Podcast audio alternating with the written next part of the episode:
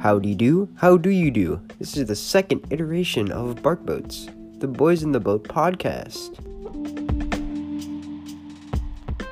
You are you, and I will be the narrator, and as the narrator, I will be discussing with you a more in depth analysis of the genre and narrative style of the novel. Daniel James Brown writes the novel as a narrative nonfiction, the narrative being employed as a means in which he arranges the character interactions and occurrences in the setting to create a cohesive plot.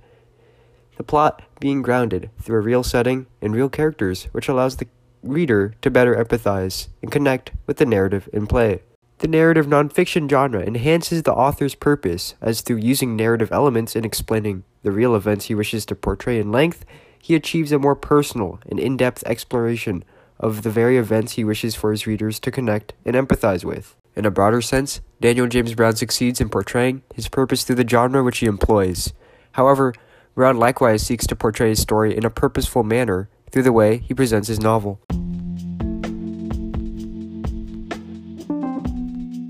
The way the novel is arranged and told is to achieve the purpose of exploring Joe Rantz as an individual in relation to the turbulent world climate of the early 1940s. Despite desiring focus on the spectacle that is Joe's character arc and turbulent life journey, Brown detracts from this very aspect to further build upon the world and historical occurrences. To achieve this, Brown assumes a detached and omnipotent view of the events which flow in Joe's life, to portray his historical context in relation to a more personal story and through applying his protagonist's journey with overarching historical events, the story becomes more grounded and intensifies a secondary focus on major historical themes of the time period. Brown uses historical context to bolster his narrative. In Chapter 8, page 925, when he contextualizes American poverty in connection with Joe Rantz's familial situation. Joe Rantz stating, There were too many mouths to feed.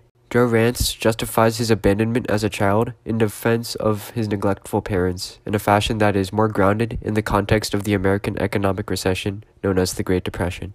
In defining the context and background to build the setting in which the characters interact, Brown is able to make his characters' actions more relatable and understandable. And it is through the closing of the distance between the reader and the characters, through contextualization, that Brown can portray the social and personal themes of his characters in his novel. As Brown uses historical context to ground his story, Brown extends the scope of his narrative to an international scale in describing the use of Nazi propaganda to display an image of Nazi pageantry and power, as seen in Chapter 8, page 998.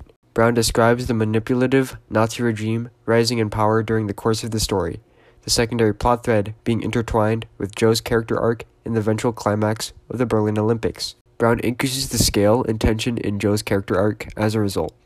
Since as Joe continues to develop as a character, the reader gains the realization that Joe and the dealings of the Nazi Party are bound to intersect. And thus it is from Brown's arrangement and style of world building that Brown is able to create a more grounded, yet engaging story from the way he utilizes historical context to increase suspense without pushing the reader's suspension of disbelief.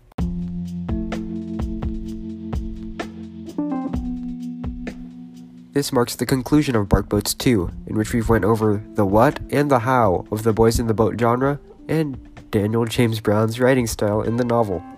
Much thanks, listener.